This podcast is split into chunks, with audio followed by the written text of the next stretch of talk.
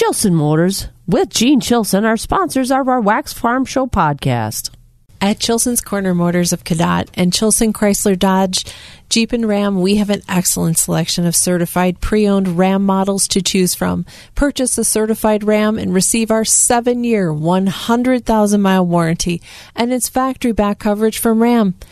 A certified RAM offers a great deal of confidence and peace of mind with a 7-year, 100,000 mile warranty, and we now have a great selection in stock and ready for immediate delivery. And ready to get those farm chores done. Absolutely. To see all the models, call, click, or visit Chilson's Corner Motors of Cadott on the corner of Highway 27 and X, or Chilson Chrysler Dodge on Business Highway 53, or visit us on the web at chilson.com. And remember, let our family take care of your family. Did you know Bluff Country Feed and Seed in Mondovi is really growing to meet the needs of farmers? Matt has expanded his service area and your animals can enjoy the expanded feed lines and bulk custom feed mixes right now. He also has seed for all your planting needs for next spring's planting. Visit Bluff Country Feed and Seeds website at bluffcountryfs.com to see what Matt and the crew can do for you. It's the Wax Midwest Farm Report podcast with Joe Welke, Kristen Smith, and me, Bob Bosold. Good morning. This is Jill Welke here to help get those chores done. I know we I could have possibly taken the day off, but I flip flopped it and I took off Wednesday, and here we are.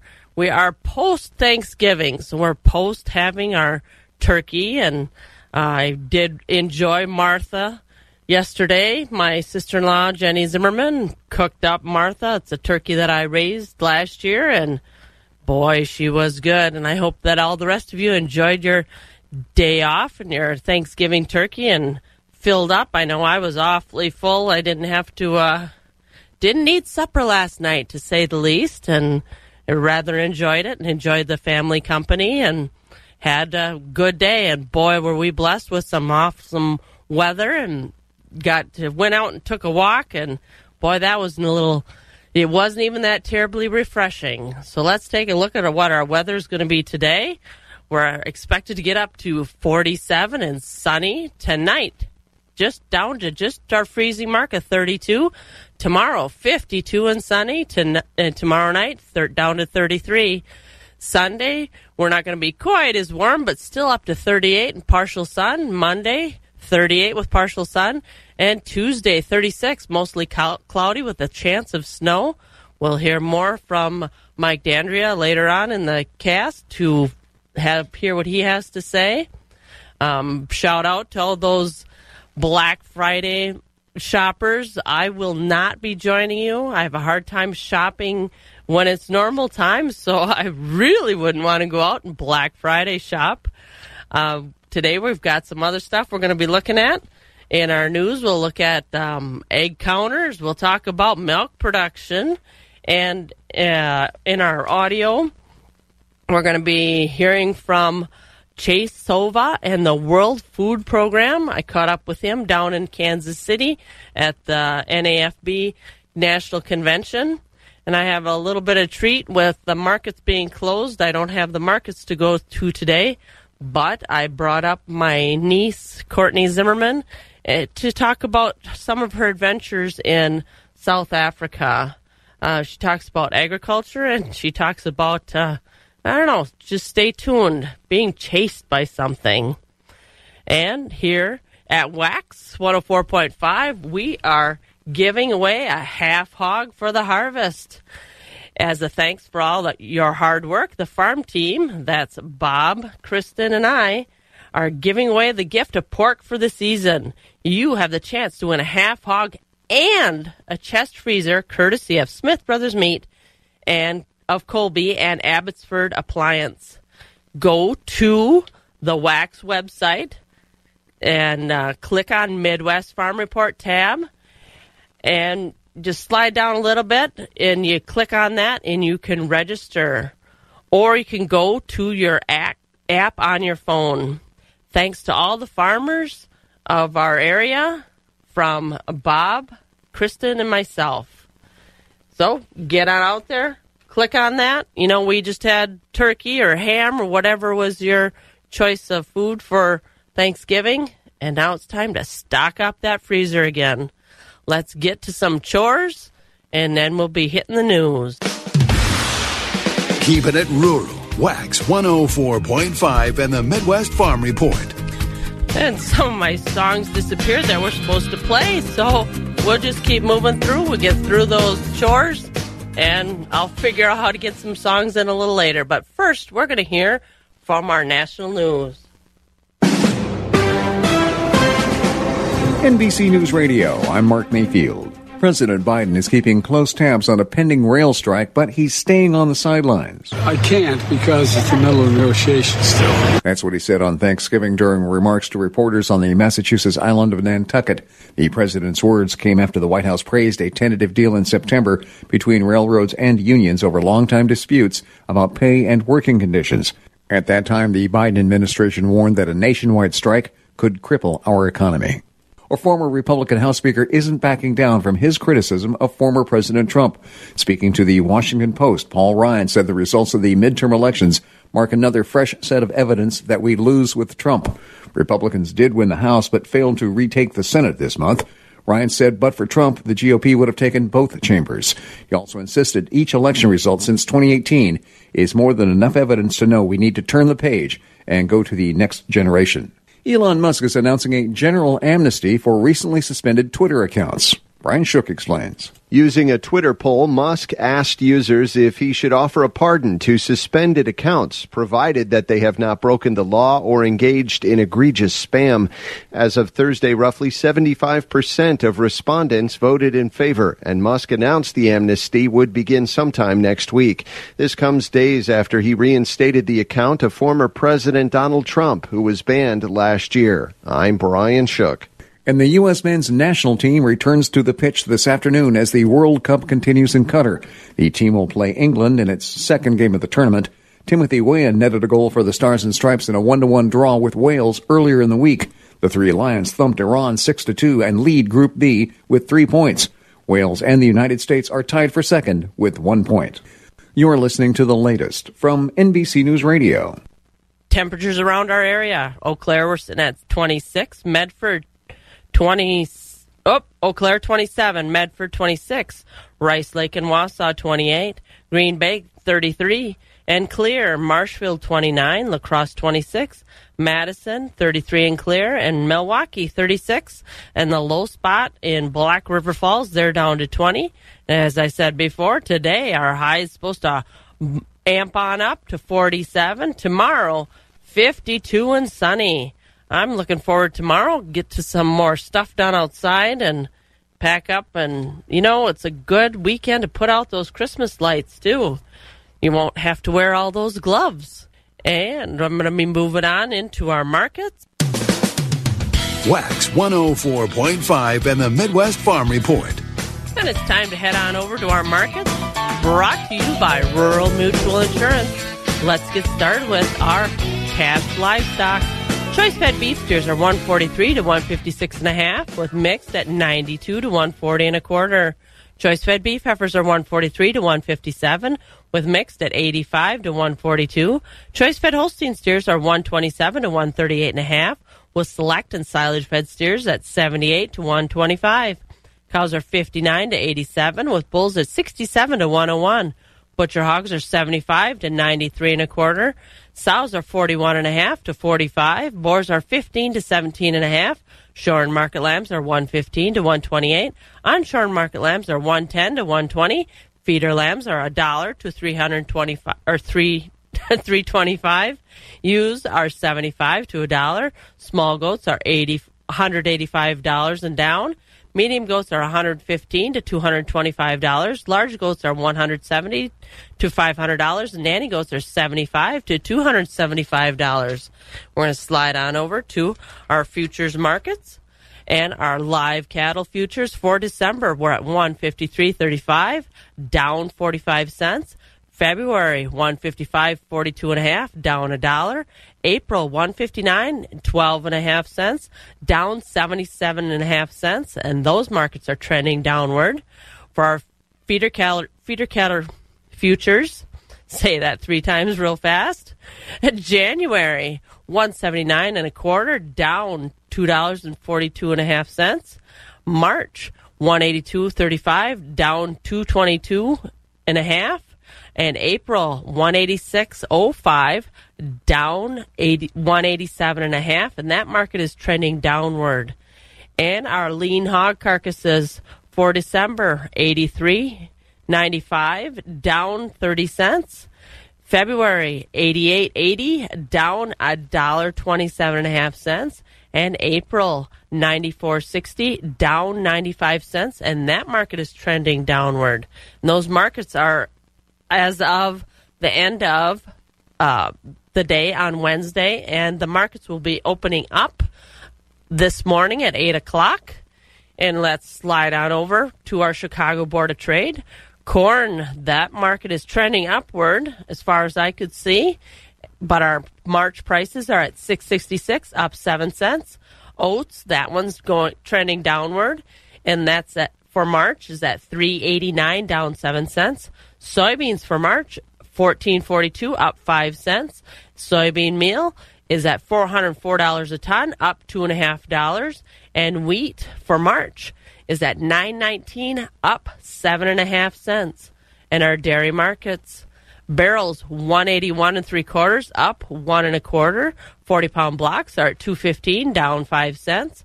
Our grade double A butter is at two ninety four and three quarters, up one and three quarters, and our class three milk for November is twenty one oh four, up a penny, and December twenty thirty one down sixty nine cents, January down thirty eight cents to twenty oh six.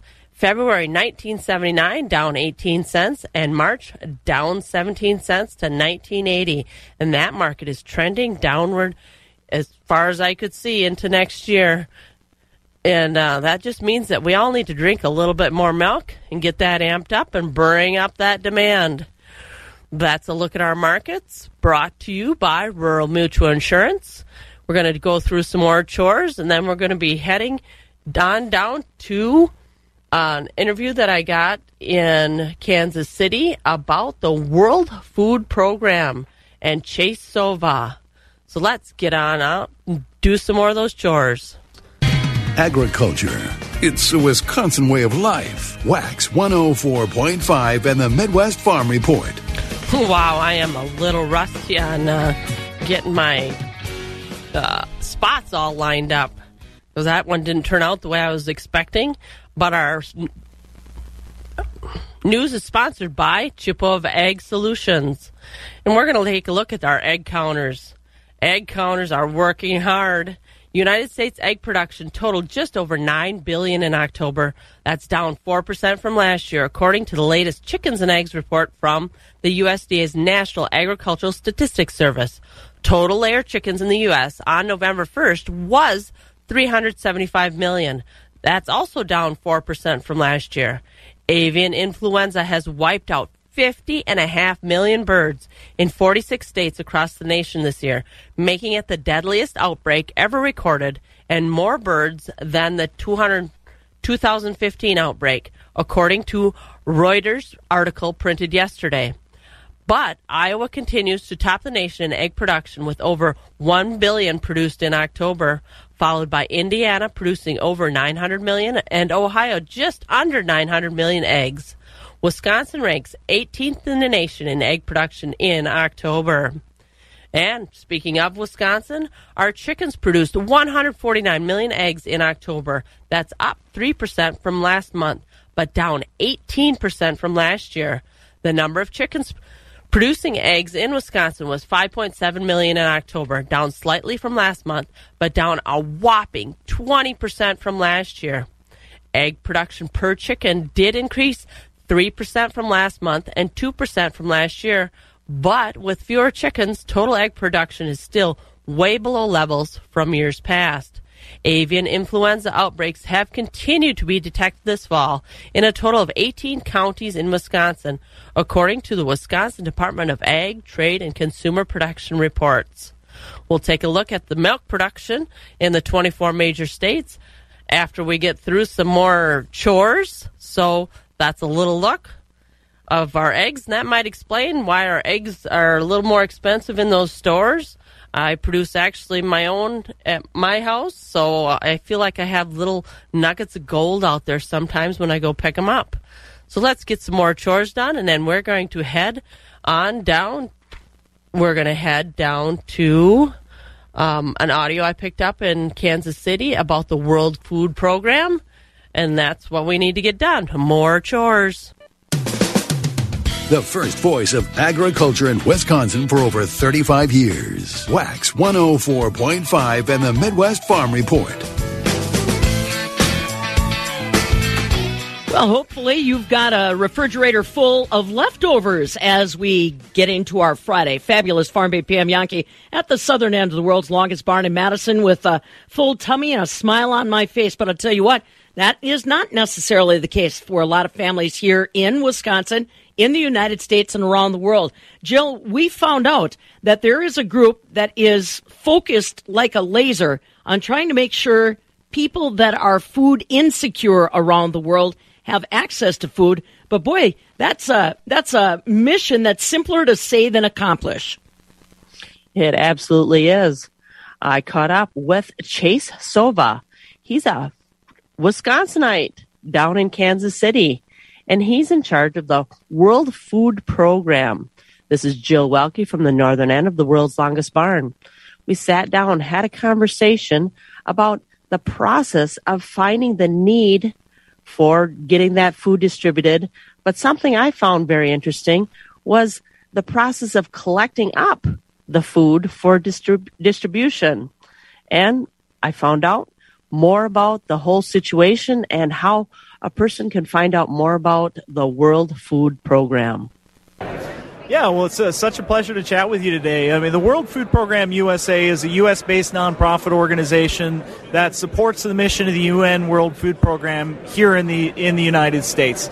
Now, we do that by raising funds from the private sector, from foundations and individuals, but also, and this is really my day job, spend a lot of time with lawmakers up on Capitol Hill uh, speaking to them about the importance of international food aid and assistance and the work that the World Food Program does in countries all around the world. Now, the best way to think about the World Food Program, I think, is really as the world's safety net when it comes to food emergencies.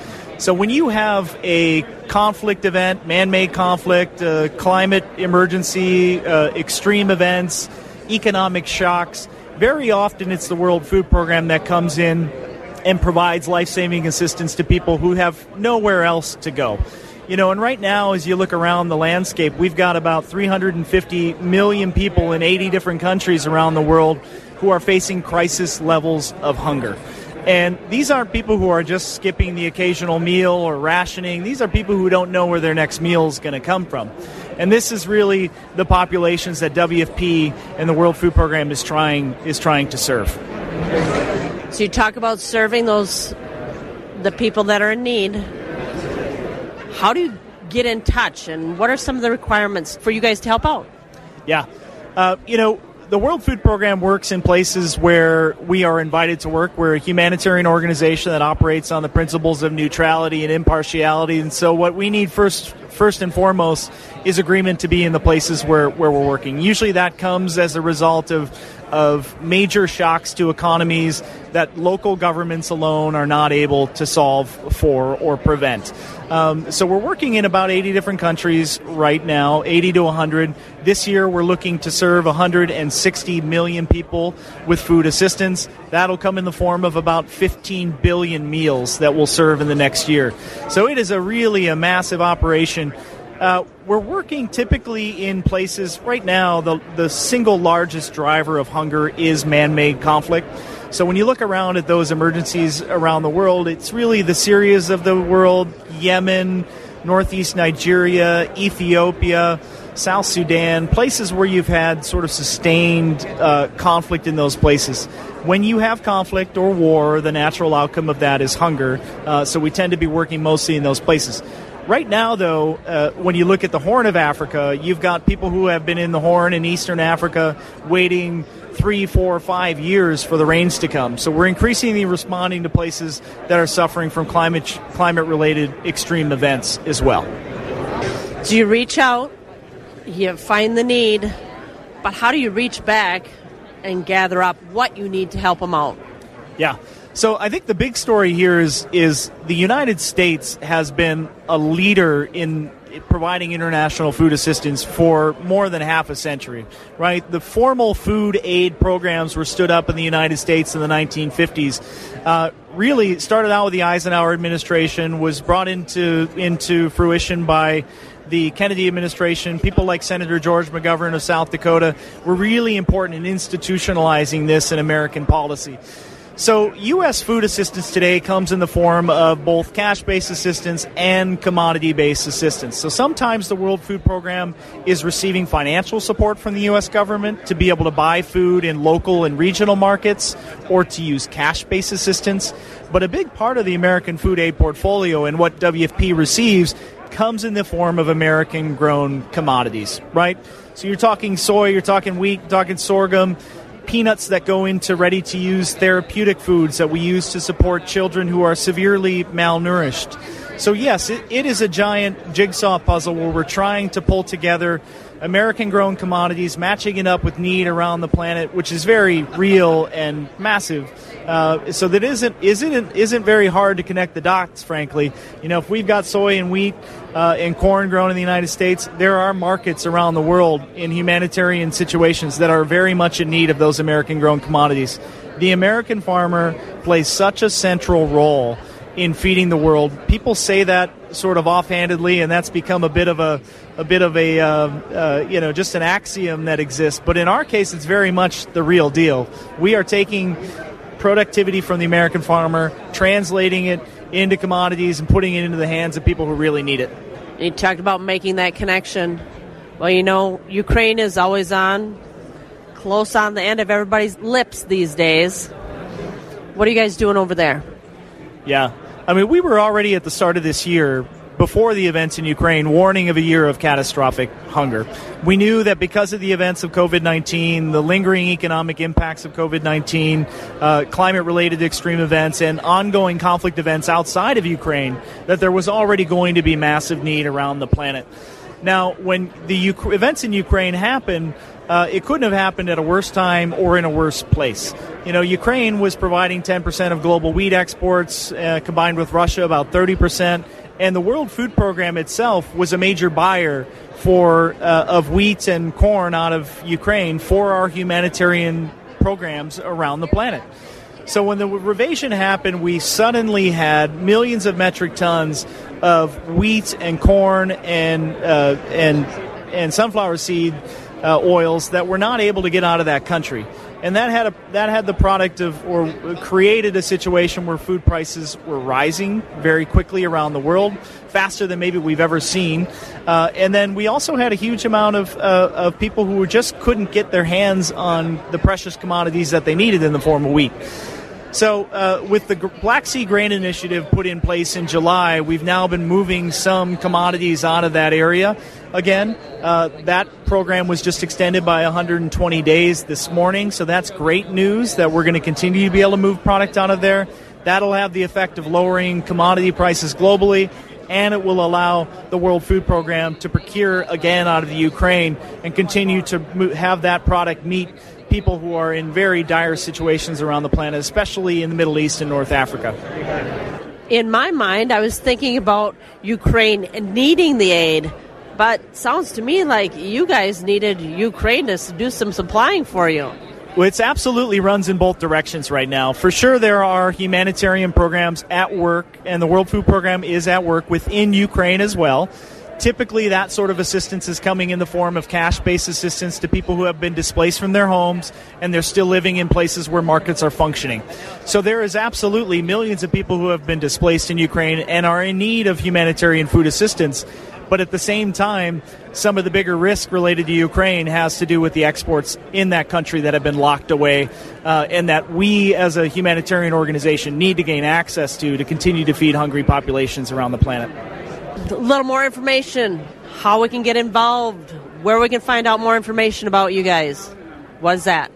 Yeah, the easiest way is to head to WFPUSA.org. Head to the website there. You're going to find ways to follow some of our social media channels. You'll see some of the latest hunger emergencies. Uh, and there's also ways there to get involved in advocacy as well. Uh, we really want to impress upon lawmakers in the United States that these programs matter. They matter to the American people, they matter to the American farmer. Uh, and if you head to our website, you can find ways as well to get involved in those advocacy campaigns.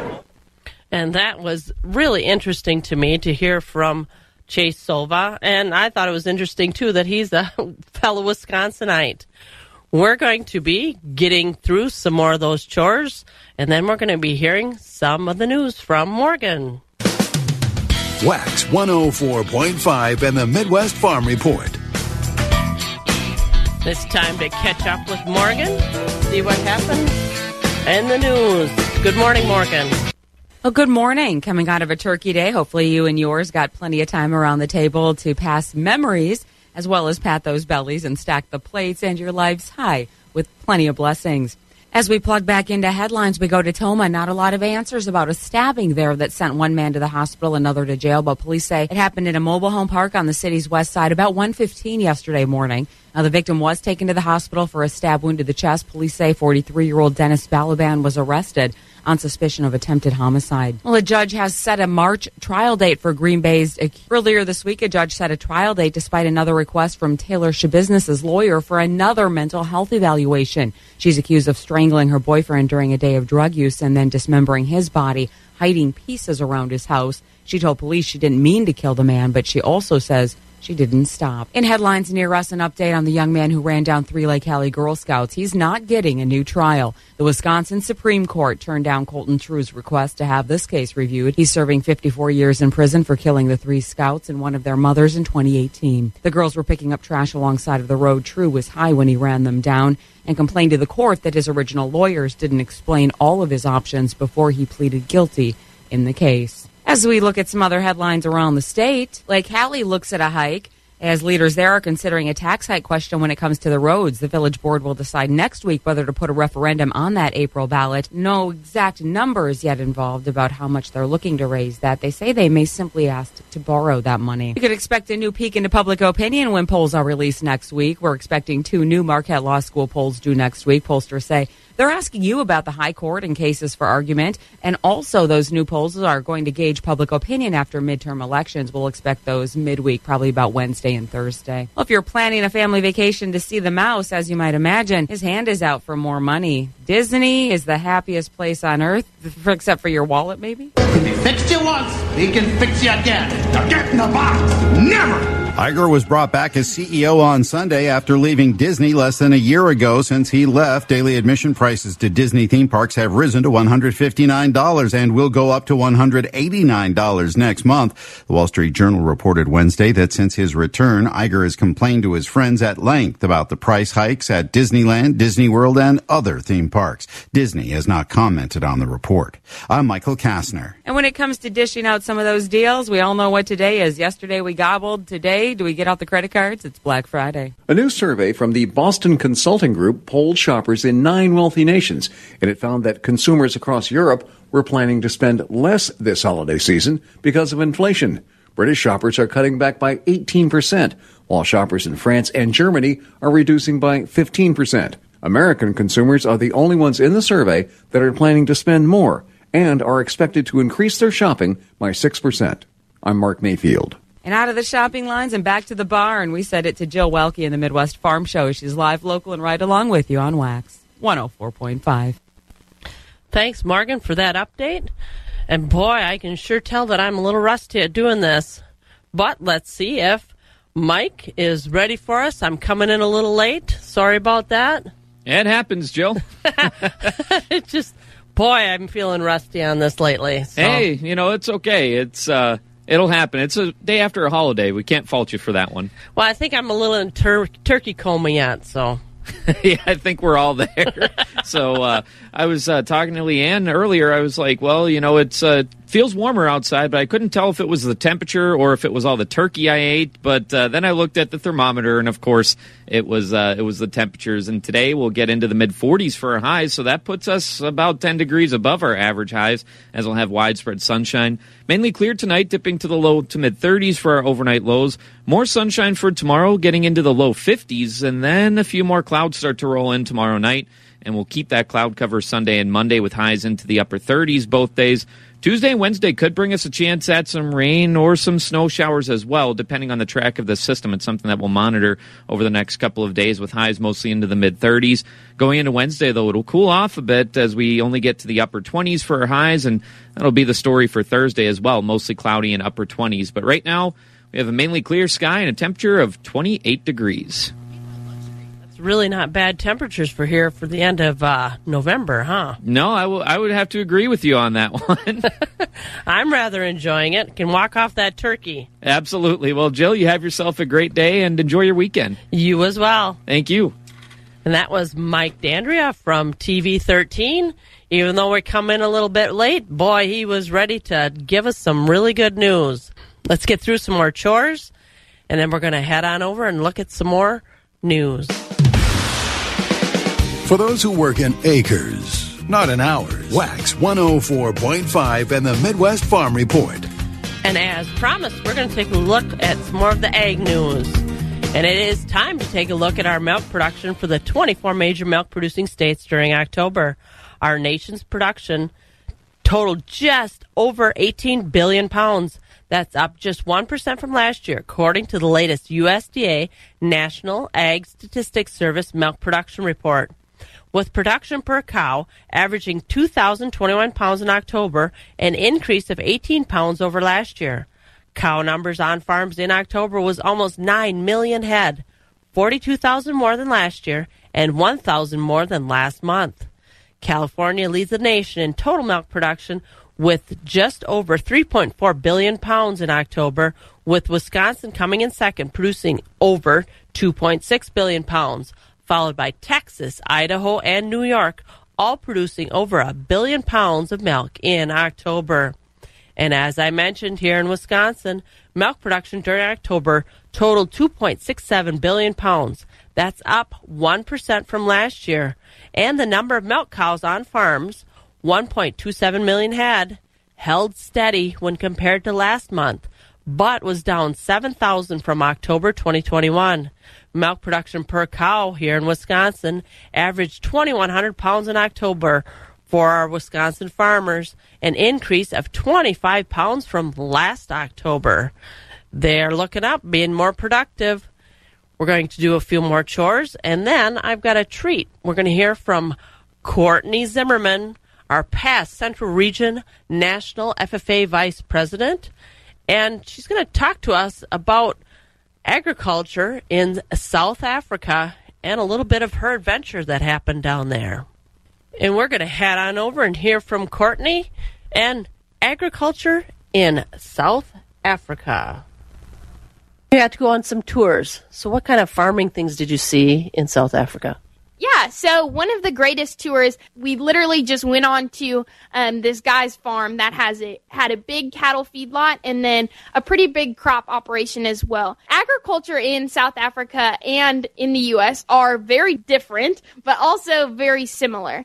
And I think the one farm we went to was a prime example of that because their feedlot was almost identical to what we have in the United States. Sure, their cattle were a little bit different, different breeds that they used, different ways of functioning, but at the end of the day, it was very similar to what we have in the United States. Their crop operation was a little bit different because obviously weather is different um, there as well. And so they are very heavy in growing corn, which is known more as maize down there, and then also just vegetable production, so carrots and potatoes and and those kind of crops. So like we grow those too, but just different times of year of when they do that was really it was it was cool because here we are in the United States and we're thinking, all right, we're getting close to harvest season. Well, over in South Africa, they're just getting ready to plant. And they're in the middle of winter, kind of the turnover of agriculture. So it was just a huge shift. And to see that agriculture isn't that different and we can share similar ideas and things work over there that don't work over here and vice versa um, was pretty eye opening. You had some fun times out there too. Something about a safari and something chasing you. yeah, so we may have gotten ourselves into a sticky situation, um, but we actually got the chance as a team to go out on a real safari. So we loaded up in a safari truck. I don't know if there's like a technical term for those, but it was a little bit bigger than a golf cart, so it wasn't super sturdy. But we were safe because our guide knew what he was doing, so we thought. and so we went out on this safari, and it was really cool because the animals that are out in the wild there are totally different from the deer that run out in front of our cars. And so we got to see rhinos and giraffes and zebras, and we missed out on the elephants. We saw them from a distance, but they didn't get super close to us. And buffalo, and you name it. The one situation that we ended up in was this mama rhino, her and her little calf were out in the distance, and we saw them at the beginning of our safari, and then at the end, we saw them again on our way back. And so we were driving along and all of a sudden the mom decided, oh, the road just looks like the most perfect place to go stand right now. So she went and she stood in the road and we sat there for a while. And then all of a sudden we realized the sun was setting and she wasn't moving and we weren't going to get out to help her. She definitely was the boss. So we just waited and she didn't move and we're like, okay, now we got to start thinking of what we're going to do. So the guide, we put all our faith into him. We're like, eh, he'll get us out of here. It's, it's great. We'll be fine. We can wait here, whatever. And all of a sudden, the guide turns and he starts to take this path that didn't exist. And it was conveniently in between the mama rhino and the baby rhino. And within agriculture, we very well known, especially with cattle, you don't get between the mama and the baby. so we um, we went and we started driving, and the rhino did not think that was super awesome of us. So she turned awfully quick and started charging at us. And we ended up stuck in a hole. So then we had to back out. And it was a scary moment. I felt for my teammates that were on that side of the car. Luckily, I was on the other side. Um, but we were like, my goodness, if we make it out of here alive, we're going to have a heck of a story to tell. And oh my goodness, talk about a crazy experience that I've never had before. And I don't know if I'd ever want to experience that again. Um, but that mama rhino, as soon as we started driving through there, she started charging us and we had to go a little bit quicker. And we did make it out alive. And we are glad we did that. Um, but that was one experience that, oh my goodness, I don't think my heart rate has been that fast since I don't even know when. But it was really funny. And we look back and we laugh because we were absolutely terrified at that moment. But we did make it out alive and I'm, I'm glad we did. And I'm glad she did too. And Courtney, even as a past national officer, is still such a joy to go visit. I was over there actually on Wednesday on my day off, and we went out for lunch, and she just has so many stories to tell and such a great experience with being that national officer. And it's really pretty neat that I had the opportunity. You know, she's my niece. And I got more of an insight of what a national officer does and just the experiences they have and just to see them grow too is just phenomenal. But we better get back to some chores and then we're going to take a last look at markets here on Wax 104.5. The crack of dawn never sounded so good. Wax 104.5 and the Midwest Farm Report. And as I mentioned before, our market numbers are coming from prices from Wednesday with the markets opening today at 8:30 this morning. And the equity markets I, were closed on Wednesday, so I don't have any updates for them. But if you want to, they're getting some well-deserved days off. But if you want to, you can always go online and find out what those prices were and find out what all those markets are up to.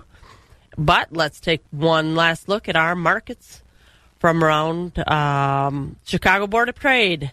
And remember, these prices are from Wednesday, with markets opening up again today at 8:30.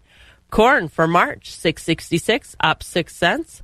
Oats 389 for March down 7 cents. Soybeans 1442 up 5 cents for March prices. And our soybean meal $404 a ton up $2.5. And our wheat up seven and a half cents to nine nineteen. And our country elevator prices: Gold'n Plump in Arcadia is six twenty three for corn. Baldwin six eighteen for corn, thirteen fifty one for soybeans. Durand six oh eight and thirteen forty one. Mondovi and Elmwood corn is at six eighteen, with soybeans at thirteen fifty one. Fall Creek is at five ninety eight and thirteen twenty six. Osseo's at six twenty three and thirteen fifty six. Elk Mound six oh eight and thirteen fifty four. Sparta's at six oh six and thirteen forty. Ellsworth's at five eighty eight and thirteen eleven. Wheaton Grain, Chippewa Falls location, corn's at 603 with soybeans at 1371. At the Connorsville location, corn's at $6 with soybeans at 1361. And our ethanol plants in Boyceville, corn is at 618 and Stanley New Richmond, corn's at 617. And rolling on over to our dairy markets. Barrels are at 181 and three quarters, up one and a quarter. 40 pound blocks are at 215, a down five cents. Grade double A butters at 294 and three quarters, up one and three quarters. Class double A milk for November is at 2104, up a penny. But from after that, our prices are going downward. December 2031 down 69 cents. January down 38 cents to 2006. February down 18 cents to 1979 and March 1980 down 17 cents and that market is trending downward. Wax 104.5 and the Midwest Farm Report. We'll take one last look at our weather for this Black Friday for all you shoppers out there. Today our high is supposed to be 47 and sunny. Tonight down to 32. Tomorrow 52 and sunny. And tomorrow night, just down to 33. But uh, on Sunday and Monday, highs are in 38. With Tuesday, our high is supposed to be 36. Sounds to me like it's a great time to get some of those Christmas lights outside. And you can also win a half a hog for the harvest. You as as a thanks for all your hard work, the farm team is giving the gift of pork this season. Win a half a hog and a chest freezer courtesy of Smith Brothers Meats of Colby and Abbotsford Appliance. Go to the Wax website, click on Midwest Farm Report tab, and it'll pop up as a app. You can click on it and you put in your information and you're registered to win that half a hog and the chest freezer. Or you can go on your app on your phone. And thanks to all the farmers in our area, from Bob, Kristen, and I, and you know, get out there, register for that half hog. We got done eating turkey, so we need to fill up our freezers again, and you can get a freezer to fill up. And that's what I have. I have a few more chores to finish up our day. And I actually took up reading, and something that I found interesting from Dolly Parton. She says, dream more, learn more, care more, and do more. And that's kind of a nice thing to think about. So, as we wrap up today, remember take care of each other and take care of yourself. We're going to have a few more chores and have a great day and good luck on your Black Friday shopping. You've been listening to the Midwest Farm Report, available at waxradio.com in its entirety every day. Brought to you in part by Bluff Country Feed and Seed and Mondovi and the Chilson family of Ram dealerships, Chippewa Falls and Cadott. On demand content at waxradio.com.